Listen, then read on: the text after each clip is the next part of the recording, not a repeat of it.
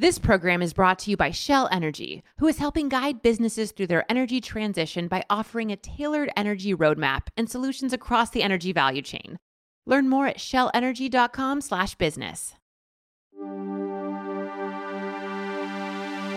The energy transition is complex, and it can be hard to know where to turn for information. In 2022, we're closer than ever to a cleaner future, but how do we get there?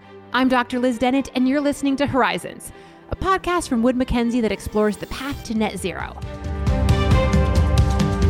By 2050, global temperatures are forecast to top 2.4 degrees Celsius above pre industrial levels. The Paris Climate Agreement aimed to restrict the rise to 1.5 degrees by 2050. In order to reach this goal, the green shift must come sooner than expected. The iron ore and steel industry emits 7% of global emissions, accounting for 3.4 billion tons of carbon. Carbon emissions in this sector must fall 90% from current levels if we're going to meet that 1.5 degree target. On the podcast today, how can the iron and steel industry decarbonize? What are the risks and what are the opportunities of doing so?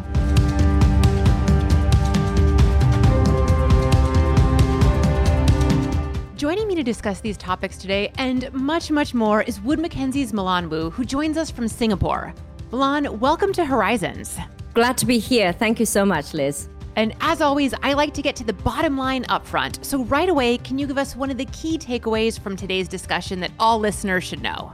Well, decarbonizing the steel industry is a daunting task. But uh, get to net zero by 2050 presents a US dollar 1.4 trillion investment opportunity. I really would love our audience walk away to think of steel decarbonization as an opportunity instead of a mission impossible. Fascinating. I'm really excited to unpack that more.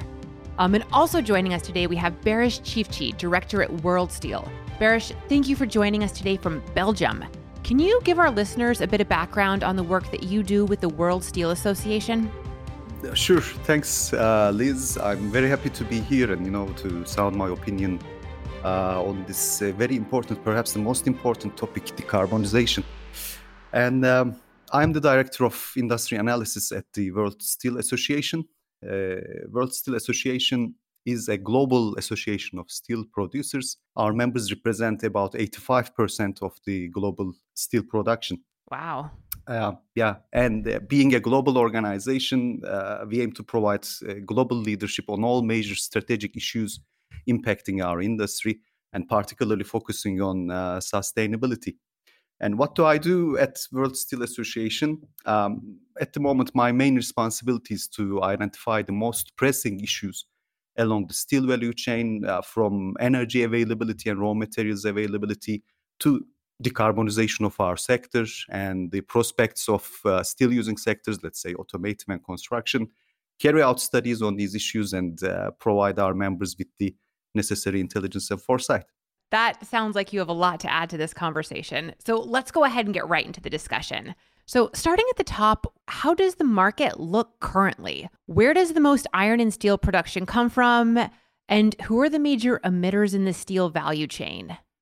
A very brief description of the global uh, steel production landscape. So, in 2021, uh, steel industry produced about 2 billion tons of crude steel globally.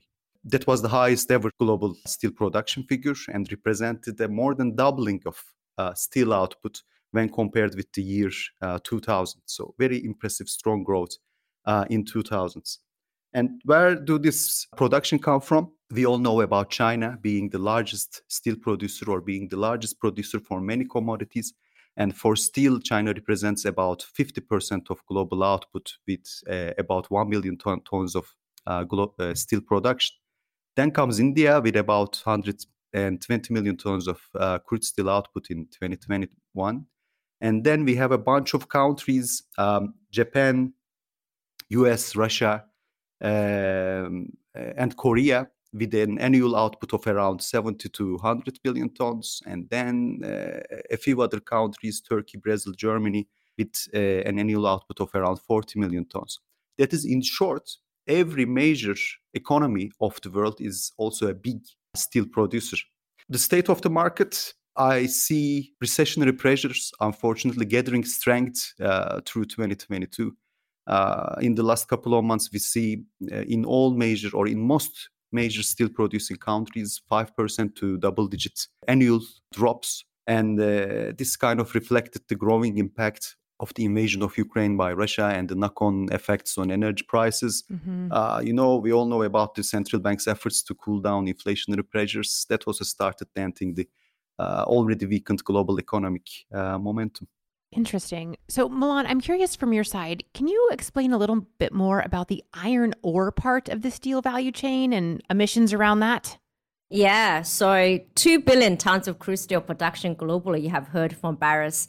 So we need a lot of iron ore. So yeah. total iron ore supply globally is about 2.4 billion tons, of which uh, seaborne trade is about 1.6 billion tons. And Australia exports the most. In fact, that accounts for about 55% of the global iron ore exports, and that's followed by Brazil. Brazil accounts about uh, 21%, and quite naturally, China is the biggest importer because China is the biggest crude steel production country. There are a bunch of tier two and tier three uh, players in Australia, South Africa, Canada, India, CIS, etc they would supply both uh, iron ore into the seaborne market as well as domestically. In terms of steel emissions, the two biggest steel producer, China, India, they are the two biggest carbon emission emitters in the world. Yeah. Uh, because these two countries are still predominantly rely on very carbon intensive blast furnace route of steel making. One interesting fact here is that Number one spot is China, who emits about more than 60% of carbon in the steel value chain. Mm-hmm. And followed by India, who's the second biggest emitter. But India only accounts for 7% of the global total. So you can see the differences between number one number two is huge and therefore highlights the elephant in the room. Interesting. And so, just for our listeners out there who maybe are not as keen on the ways of how iron ore gets turned into steel in steel manufacturing. You mentioned the blast furnace manufacturing process. At a high level, what is that? Very good question. I think a little bit of context is needed. So, steel is principally made by two methods. One is your blast furnace, blast oxygen furnace. I will call it blast furnace route. The other one is electric arc furnaces. I'll call it EAF going forward in this discussion. So essentially, your blast furnace route is you uh, the steel makes to make new or virgin steel by using iron ore, for example, using coke to reduce uh, all the cake making raw material uh, recipe, yeah. as you would like can call it. Electric arc furnaces essentially is to use to recycle steel scrap. So we melt scrap by using electricity and then making steel this way. Yeah. But the key differences could be Blast furnace route is very carbon intensive. So, in fact, it's four times more than EAF. So, for one ton of hot metal produced, really, on average, the blast furnace route will emit about two tons of CO2. So, EAF emits about 0.5 tons. In some countries like Brazil, when, uh, some steel plants has access to uh, renewable electricity, they can further reduce this emission down to 0.2 tons of hot metal uh, for you know, produced uh, for, uh, sorry, 0.2 tons of uh, CO2 uh, per ton of hot metal produced. So hopefully that sets some uh, background for the for the listeners. Yeah, and that's actually those numbers are huge, especially as we're looking at our journey to decarbonize. So, in the intro to the show, I talked a little bit about the necessity of the iron and steel sector to decarbonize. But Milan, can you draw a little bit more comparison between the current state and where we need to be if we're looking at a 1.5 degree warming pathway? I think in a nutshell, the, the, the, the, task is really massive because in order to get to net zero, let's say 1.5 degree scenario, the global carbon emission needs to reduce by more than 90%. This is coming from very high base because 2021, the global steel industry actually emitted 3 billion tons of carbon into the atmosphere. 3 billion? 3 billion tons. Wow. So to get to net zero, that means we have to reduce the carbon emission to around 208 million tons. And let me remind us, it's 2022 now. We have under three decades to do that. So to make it very clear, the task is really big.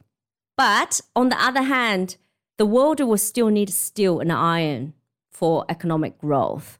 So in our forecast, uh, we we think the world to support the global steel demand, the world will need to produce 2.2 billion tons of steel by 2050. This is 15% of increase from 2021 levels. So this means we have to find a way to produce more steel and at the same time reduce the carbon emission quite drastically. So if we want to get to net zero, uh, the way we make steel will have to change drastically. So I'm saying this because as of last year, 70% of world crude steel production was made via the blast furnace route. So in a 1.5 degree world, the less carbon intensive EAF route of steel making must dominate.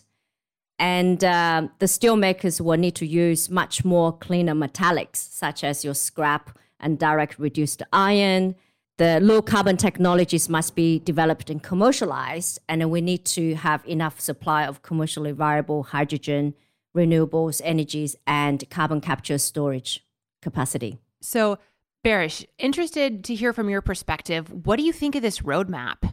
And what do you think some of the on the ground actions are from the steel industry players here? Well, Malan explained very well that this is a race against time, isn't it? The, the scale of the challenge is massive clearly we need to find and invest in, in the most efficient uh, ways of decarbonization, most efficient in terms of capital use, most time efficient and most energy efficient ways of uh, decarbonization. And here I'd like to uh, add a few, let's say, uh, dimensions uh, to to Malan's description of the um, decarbonization roadmap of our industry. Well, first of all, we should underline the fact that a successful decarbonization requires a concerted tr- transformation of the whole steel value chain. Uh, for example, some of the uh, breakthrough steelmaking technologies that is being uh, developed currently, such as hydrogen steelmaking, would require massive amounts of green energy. Hence, only targeted and accelerated development of uh, green energy generation capacity will enable uh, steel industries uh, decarbonization co- going forward. And secondly, it is obvious that development and deployment of certain technologies will take time. It's, this is not only the case for steel industry. For example, we see the electrification of mobility. Right, it's it's it has started. It is it is picking up, but we are only at the very beginning. So these kind of transformations take a lot of time but we cannot wait so and there are things that we can do already and here we see a great potential as world steel association our step up program shows that there is about 15 to 20% improvement potential in carbon dioxide emissions for many facilities around the world and this potential can be achieved by using the existing technology in place on most sites uh, if the industry applies just the best practices from better performing sites uh, across the world so can you imagine there can already be, uh, let's say, 10% gains uh, just by using the currently installed facilities and currently available uh, solutions? I think this is very important to stress. And what we see currently, many major steel makers, not only steel makers, but the whole value chain, raw material suppliers, steel users, uh, we saw them announcing quite ambitious uh, decarbonization targets with very well studied, solid, and credible decarbonization roadmaps. And particularly for steel industry, I'm very happy to see that all options are being explored. Eh, for example, increasing scrap use or biomass use to collaboration with raw material suppliers or steel users, and to investing in uh, research and development of uh, breakthrough steelmaking technologies such as hydrogen steelmaking and uh, carbon capture and use. All right, there are a lot of things to unpack in that last sentence you just said. I want to make sure we're able to really highlight on all of those so that we can tie them back to how it relates to the points that Baris made. What are the ore based metallics that you were mentioning? Ah, okay. So there are few new technologies uh, which has very low carbon emission and even zero emission potential. So one of which is uh, using green hydrogen to direct reduce iron ore to make direct reduce iron, which then be feeding to electric arc furnaces and make steel from that route. And one of the project currently going is HYBRIT project in Sweden. That's so cool. But yeah, that is still in pilot uh, phase. Yeah. But we expect it to commercialize by later part of 2020.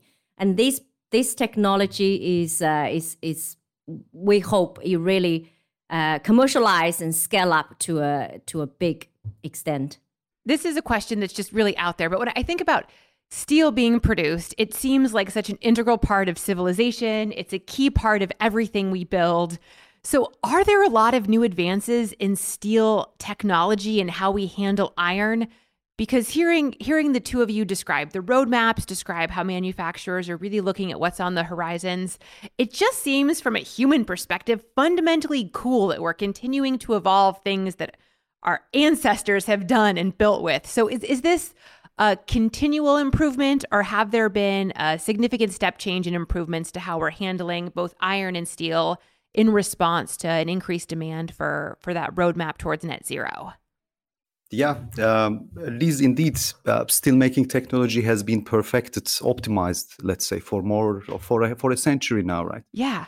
However, what we uh, see or what the decarbonization roadmaps in front of us suggest, yes, there will be continued improvements in the current technology. The, the, the current technology will continue to be optimized, become much more energy efficient, and much less uh, carbon dioxide intensive. However, this won't be enough. We will need to uh, bring in uh, new technologies, new ways of steelmaking, or capturing the carbon in a massive scale in the picture at an increasingly bigger scale so that the decarbonization uh, challenge can be uh, accomplished. So it's, uh, as I've said, exploring all the options and uh, actually investing in the development of all the options. We really need all of them to succeed in this challenge. And back to your question on ore-based metallics, starting from uh, the current situation, I mentioned globally we are producing about 2 billion tons of crude steel. So this would require what we said metallics, right? That was your question. So 2 billion tons of crude steel would require about 2.2 billion tons of metallics, either scrap or some kind of purer form of iron, which can be produced by blast furnaces or another route, which is called direct reduction. And this big pool of 2.2 billion tons, only about 750 to 800 million tons of that was scrap. That is currently at the moment, we need about 1.4 billion tons of ore based metallics. 100 million tons of that is coming from direct reduction, and the rest, the bigger part, coming from blast furnaces. And the thing is, we will need, as Malan explained, more or less this amount of ore based metallics in the next five, six decades, maybe. And that's why and even if the direct reduction part shows very strong growth, we will still need a very big amount to come from blast furnaces. And hence, the efforts towards decarbonization of the blast furnaces will be accelerating and intensifying uh, going forward. So, of the top 25 steelmakers, only 13 have set a date for achieving net zero, and really only a handful have committed any capital to this cause. And from our discussion so far, it sounds like capital is going to be key. The top five iron ore miners have also set net zero targets, and three miners aim to spend 16 to 17 billion through 2030 to shave 30-ish to 35% off their operational emissions. Is this enough? Is this something where government and policymakers can really step in to, to set more ambitious targets? Barish, let's let's have you kick this one off uh, yes, this is enough, and this will be growing, accelerating, and you know all these efforts will be int- intensifying, as I've said. Actually, when we look at the roadmaps, they come with very clear timelines, and we see that investments will be growing, and actually the bigger parts of the investments will be made uh, after or, or with 2030s. So currently, we are in the research and development phase, for example, for some of these uh, breakthrough steelmaking technologies, and this comes in phases, right? So first research and then the uh, construction of a pilot facility, which will happen in 2020s for many steelmakers. And then this will evolve into a demo, demo stage and then uh, eventually an industrial sec- scale uh, facility. So this will grow gradually uh, in phases. And what we see is, uh, as I've said, many steelmakers already, many iron ore producers already came up with very well studied, credible roadmaps and those who have not yet announced a decarbonization target or shared a decarbonization roadmap, we all know that their countries or whichever jurisdiction they operate in mostly have decarbonization targets. So, so they are subject to decarbonization targets. And we know that all major steel producers are uh, seriously working uh, very hard uh, on this front. So, in my opinion, we can comfortably say that most of the steel value chain, really, not only the steel part, but the whole value chain, has plans for and working towards a decarbonization target, which is in line with the Paris Agreement of uh, keeping global warming at below uh, 2 uh, Celsius degrees. I was going to say not enough because uh, because it's great to see all these net zero targets being set, right? But the commitment to capital expenditure is far between. You know, I can give you example in in Europe. Uh, the top four uh, steel producers they account for 40% of the total steel carbon emissions right but uh, you know, three out of four have set net zero targets, but only one has disclosed capital commitment. Really? To achieve the roadmap. You know, kudos to the intention, and I perhaps, Baris, I think maybe we need to give it time. This is when the industry is trying to figure things out, but as we are on a race, you know, so we need to really pick up the the real real uh, commitment like miners, for example, uh, we, we see clear uh, commi- uh, commitments. Like Liz, you have said top three miners. Actually, FMG just uh, announced their net zero commitment a few days ago. So that capital expenditure should add up to should add another six uh, billion dollars by 2030. So that's good news. But a lot of miners are really cash rich, even at the price levels in 2022 with high inflation.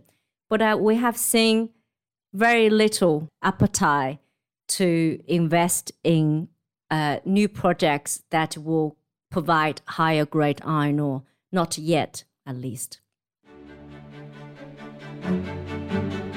Wind, solar, natural gas.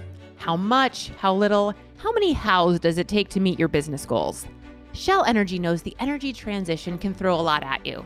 Opinions, facts, numbers, and data seem endless and can cloud the path ahead.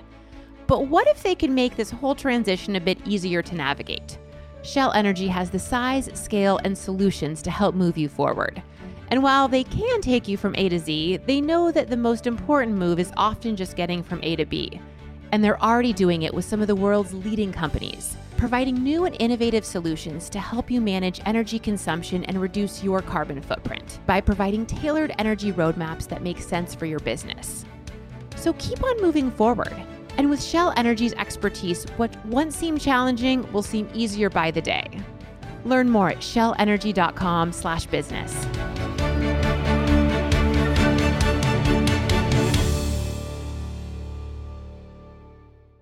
It was mentioned that achieving net zero by 2050 in the industry presents a 1.4 trillion dollar opportunity for players across the iron and steel supply chain. What are these opportunities? Because 1.4 trillion is a lot of money. Milan, can you shed some light here? Well, the 1.4 trillion investment opportunity will entail upgrading the existing steelmaking routes and adopting new technologies and uh, offset measures and exploring new high-grade iron ore mines. So if we break it down, uh, about 800 to 900 billion dollars will be absolutely essential to make the current uh, steelmaking infrastructure green and setting up new DRI and electric arc furnaces – and developing a hydrogen ecosystem for steel industry. Baris, is there anything from your side to add or any thoughts? Actually, this 1.4 trillion dollar is the investment necessary only in the value chain, uh, steel value chain, right, Malan? Yeah. So outside the steel value chain, in terms of investments in green energy, in terms of development, uh, investments in development of an hydrogen economy and carbon capture infrastructure, so on, probably there will need to be a few more trillion dollars of investment requirement. So in total, really, uh, we are talking about a four or five trillion dollar investment requirement right. for the decarbonization of the uh, steel industry. Good point. So let's shift focus and focus on China for a moment. China accounts for 62% of global steel emissions. So any chance of decarbonizing success will depend on its commitment. How can China make steps to decarbonize? What needs to happen? What does that roadmap broadly look like? Well, I think just as you said, what China does will really move the needle. I think we need to make that very clear. And because China is the biggest single steel producing country and it accounts more than 60% of the global uh, carbon emission in the steel value chain. In order for China to get to net zero, it needs to cut its carbon emission by more than 95%. I think we can look at this question uh, in two ways. First is um, what happens if business as usual? And what else do China needs to do? So China's uh, steel consumption is maturing and its uh, production has peaked and entered into a declining trajectory. So without doing anything, China's crude steel production will actually decline about 20% over the next three decades. This will effectively reduce about 30% of carbon emission already. So this is great news. You know, China has also undergone a series of capacity swap programs, uh, which has helped cleaning up its steel industry. So, in the, for example, in the past uh, five years, China eradicated heavily polluting induction furnaces, which is one of the older technologies, and uh, added 37 million tons of EAF capacity. So, this reduced carbons and obviously helped support their blue sky policies what China needs to do next is obviously when their blast furnaces come to major uh, refurbishment, the government needs to continue to reinforce or uh, incentivize uh, swap to EAF instead of new installing new blast furnaces. China obviously has also been increasing its scrap uh, usage, uh, even mandated in its 14th five-year plan. But we think the speed is still too slow. Um, China is uh, very uh, uh, they they they they already uh, in, investing a lot in renewable energy capacities and also in the steel in the steel space what it does is that steel mills obviously undertaking a number of blast furnace uh, efficiency programs so all in all these all these strategies will add up to about 55% emission reduction so yeah we already added that into our base case. But remember, China need to reduce more than 95% to get to net zero in the next three decades. So what else can China to do more? And exactly like what Barry was saying, um, China will need to adopt and commercialize and adopt uh, low carbon technologies quite quickly. Uh, need to use much more cleaner metallics such as scrap and uh, direct reduced iron and in parallel, the industry needs to completely uh, change its energy mix from hydro based to renewable based. And in addition, China will need about 60 million tons of CCUS capacity to help them to get to 95% reduction. Mala, may I jump in, you know, to complement a few of the very uh, important points you raised?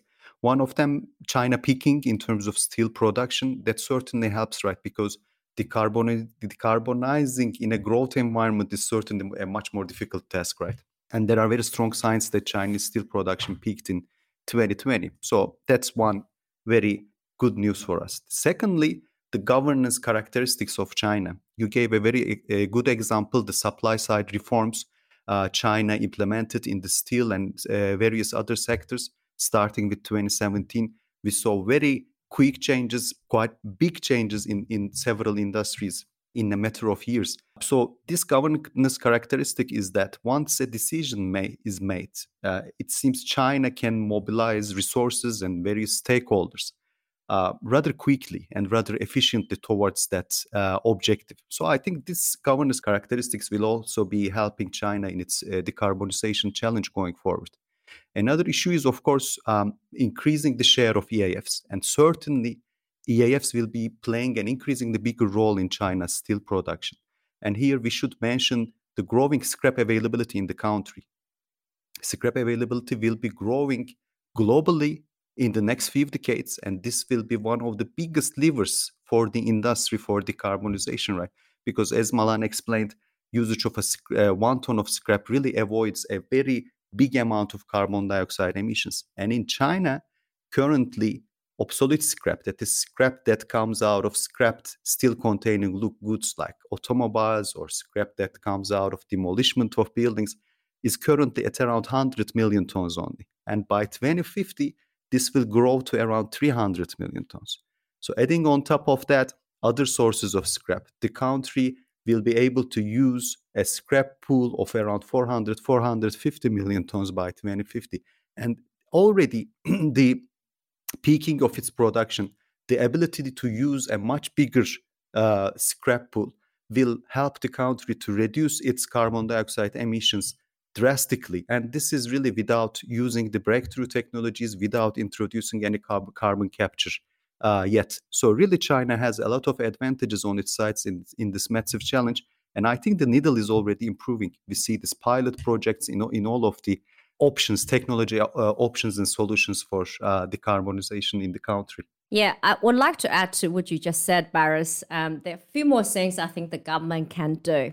I think, yes, I agree with you. China and India are the two countries we're optimistic about, uh, you know, increasing supply of scrap pool for the world in the future. What matters here is that, you know, in order to increase the EAF share of production, there are a couple of challenges because currently the EAF sizes are quite small and uh, they can tolerate lower quality of scrap with slightly higher impurity because it doesn't really matter that much. They are producing long product using construction. But if we are going to reverse the role of EAF and BF in the future in the 1.5 degree world, uh, the EAFs need to be much bigger and we need higher we need enough supply of scrap we need higher quality of scrap and we need the technology to be able to produce higher quality steel products via the EAF route. So the government obviously can help to maybe in, reinforce uh, recycling policies and encouraging the putting policies in place to support the recycling uh, industry to not only provide more scrap, but as well as higher quality of scrap, and as well as encourage the investment on EAF capacity installation. Indeed. Uh, Malan, I'm very happy you raised this point because sometimes people just think it is possible to um, switch from one technology to the other technology over the night. However, um, each of these two main technologies, that is EAFs and uh, an integrated facility, let's say, they might uh, be meeting different requirements in terms of scale, in terms of product portfolio. They are a part of a value chain, right, in terms of raw materials requirements, energy requirements. So it's really not possible to switch to another technology uh, overnight, maybe only gr- gradually and through phases. And uh, in China, one specific initiative, let me say, that I'm excited about is the innovation of BOFs so that much higher amounts of scrap scrap can be used in BOFs because we all know China has a massive integrated steelmaking capacity and, and they are relatively of younger age that is they can be used for several more decades um, uh, so if this can be achieved if this innovation is successful and much higher amounts of scrap can be charged in BOFs in China this will also help uh, the country a lot in its uh, decarbonization challenge. Well, I have two more things to add since you, you mentioned it, Baris. Absolutely. the other challenging fact in China is that its blast furnace fleet is relatively young. So 90% of the country's uh, crude steel production coming from blast furnace route. So it's a real trade-off here economically. So what's the government government's role in incentivize and helping the transition from or phasing out blast furnace and at least like in another 10 15 years time making sure when we are when the industry needed a new capacity is EAF coming online not another BF come online? We should mention the all the opportunities or all the options that are being explored to reduce blast furnaces uh, carbon dioxide emissions intensity. Yes. Uh, charging hydrogen using biomass, uh, using oxy-fuel burners, and so on and so forth. So, really, a blast furnace 20 years from now will be a totally different creature than a blast furnace of nowadays. And will probably have a much much less um, uh, carbon dioxide intensity. That's true. And we have the technology, or we are working on that. Whatever remaining amount of emissions could be captured and used. Yes. Right. Yeah. So I'm quite optimistic on on China too. Man, this is this is I've learned so much about steel and iron and emissions. This is awesome. Um, I want to talk quickly about green premiums. They're inevitable. Green premiums are inevitable. what could this look like in the coming decades, and where do you think they'd have the most impact? Baris, curious to hear from your side. Let's start thinking about the fundamentals, right? Um, Yeah. first of all, the demand. So, what will be the demand for green, or as this World Steel Association, we prefer, we prefer to call them lower carbon steel or lower carbon materials. So, certainly, when we look at major uh, steel using sectors such as automotive or construction, especially the uh, major companies have announced ambitious decarbonization targets. Some of them announced scope 3 targets, which mean they have also announced targets to decrease the embodied carbon, or that is the uh, materials, the carbon intensity of the materials they they use in their uh, operations, or some targets such as increasing the share of recycled materials content to a certain level. So what we see at the moment is that certainly the activity is picking up. So the demand for low carbon materials or recycled materials is picking up, and we should just expect it to accelerate uh, going forward. In my humble opinion, by late 2020s, uh, as uh, carbon costs grow, as um, uh, pressures for decarbonization grow, we should see a strong growth of the demand for low carbon products, initially from a very low base, however, eventually representing a significant and rapidly growing share uh, of the total demand. I think this is one very important uh, fundamental that um, we should uh, continue to monitor. And I think governments could also play a role here, Malan, don't you think? Yeah, I think so. Government uh, can, for example, use lower carbon steel in their infrastructure project. You know, it can uh, give incentives for people to buy electric vehicles. Uh, I was reading uh, in EU, uh, 21 out of 26 countries have in such incentives in place. They also have incentives uh, for people to scrap their car, their current car. This kind of incentives, just a few little examples. But Baris, you mentioned something really good on the on the demand side. So maybe I can talk about the green premium. What does it mean on the production side? So so in our analysis, what we think is the cost and the pace of decarbonization will vary by region. So mature economies will decarbonize quicker than their uh, emerging country counterparts, though they will probably incur higher uh, abatement costs so we estimate that steel makers might have to cough up uh, $100, up to $100 per ton. Uh, or this is equivalent to 15 to 20% of their total production cost to align themselves, align themselves to 1.5 degree goals by 2050. So what does it look like? So that means mature steel consuming economies will end up spending maybe 1.5 times more than emerging economies. So India and uh, Southeast Asia, they are highly cost sensitive markets. So they will be more cautious uh, in their approach to decarbonization. These regions are less inclined to invest capital in upcoming green technologies. So we believe emerging economies are more likely to follow the evolving green trends once commercialization has been achieved therefore translating to lower carbon abatement costs. Oh man, I, I hate to say it, but we are just about at time. This has been a fascinating conversation. So let's go ahead and sum this up. What are the main risks and the main opportunities for the industry in the race to decarbonize? That's a big question. I'm sorry. I don't envy you as I ask this question to you. Mm. Baris, let's start with you. I'll, I'll go ahead. Okay, so clearly we are racing against time. So the numbers that Malan presented shows that we are racing against time and the scale of the challenge is really massive. But unfortunately, we see that geopolitical shifts or political cycles can uh, cause delays in this process. I think this is one of the biggest risks. And uh, I've mentioned a few times, and Malan also mentioned a few times that uh, we need to see coordinated, uh, concerted uh, development, right? And here, really, development of green energy generation capacity uh, plays this, plays a crucial role. So we really need to see targeted and accelerated growth of green energy generation capacity and also green uh, hydrogen production capacity. A third risk I'd like to mention, and then then I'll stop and pass it to Malan. Um, uh, an important risk, actually, wishful thinking. And here I'd uh, like to uh, actually take some cues from my dear friend Rutger Gyllenram. He wrote a fantastic paper pointing out to this risk. The paper is titled Iron Making Between a Pony and Pink Unicorn, a very interesting, inspiring a paper I really suggest reading.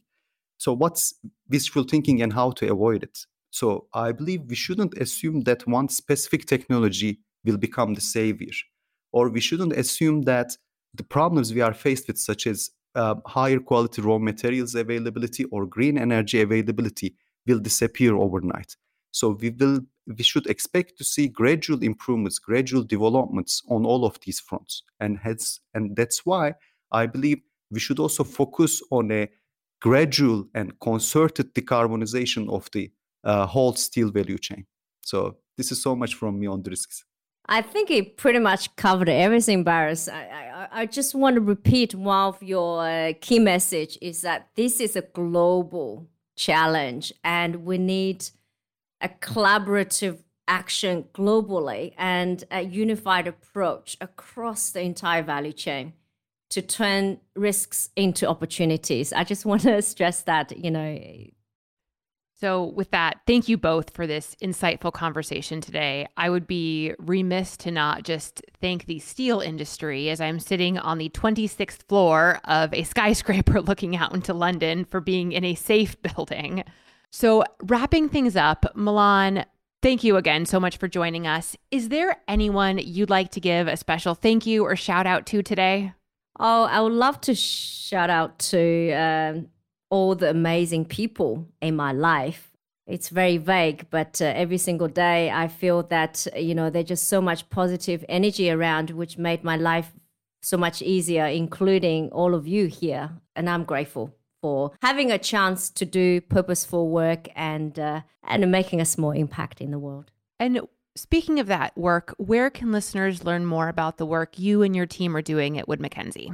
Um, you can visit Wood Mackenzie website, and uh, there's a page for the horizons. Please click on the link, or you can get in touch with us on LinkedIn, and uh, we will answer any questions or have a chat with you if you have any suggestions or any questions about our analysis.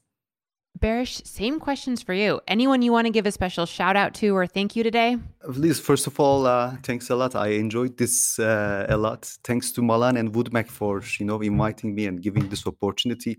Of course, I'd like to thank uh, the association, all my colleagues working there, and of course our members you know supporting our work to my family. And also um, i can recommend our uh, listeners those interested listeners also visit our website uh, world steel association or worldsteel.org uh, we have a very uh, useful informative section on climate action where they can see uh, very good examples of the initiatives undertaken by our members and uh, actually by uh, uh, everyone along the uh, steel value chain so thanks again Thank you both so much. This was an incredible conversation. Thank you. Thanks. In order for the iron and steel industry to achieve net zero, a complete transformation of the value chain is required. This will, of course, come with risks, but also opportunities. The risks a fragmentation of supply geographically, so emerging economies are unable to transition to sustainable furnaces. Vulnerability to price fluctuations, premiums and carbon taxes, which may scare price sensitive consumers, and finally, greenwashing by iron and steel makers under the guise of ESG compliance. With that risk, however, comes great opportunity. A low carbon diet for iron and steel will create opportunities for growth in parallel industries. Players across the hydrogen ecosystem, green energy producers, and electric vehicles and hydrogen haulage trucks will all benefit. The bottom line decarbonization is essential in order to keep global heating to 1.5 degrees.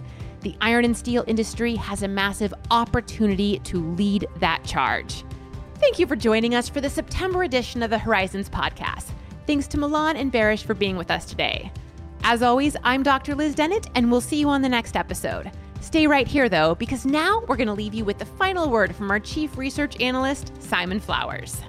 Thanks, Liz. I'm Simon Flowers, Chief Analyst at Wood Mackenzie. At the end of each Horizons podcast, I like to give my final thoughts on this month's topic. So here they are. The world is going to need more steel, perhaps one third more by 2050, with global population growth and rising GDP. But the steel industry has high carbon intensity, and that's got to change if we are to achieve net zero goals in time. It's a challenge for all steel producers, but China, responsible for 60% of all steel production, is going to be key to success. What we've learned from pedal to the metal is that there is a pathway to success. First, the production process. The industry has to recycle more steel and switch technology to use low carbon energy, including renewables, hydrogen, and carbon capture and storage. Second, carbon policy. Big steel producers, including China and India, as well as mature economies like the EU and US, must embrace carbon pricing. Third, investment. Governments have to incentivize the iron and steel industry to invest the $1.4 trillion decarbonisation will cost. Thanks for listening to this, the September edition of Horizons. Thanks to Milan and Baris for joining us and delving into the challenges and opportunities for green steel. You can find the report and the podcast on our website at woodmac.com forward slash horizons and stream the show wherever you get your podcasts. Join us in a couple of weeks when we'll look at the outlook for copper, the metal that's the key enabler of electrification in the energy transition. See you then.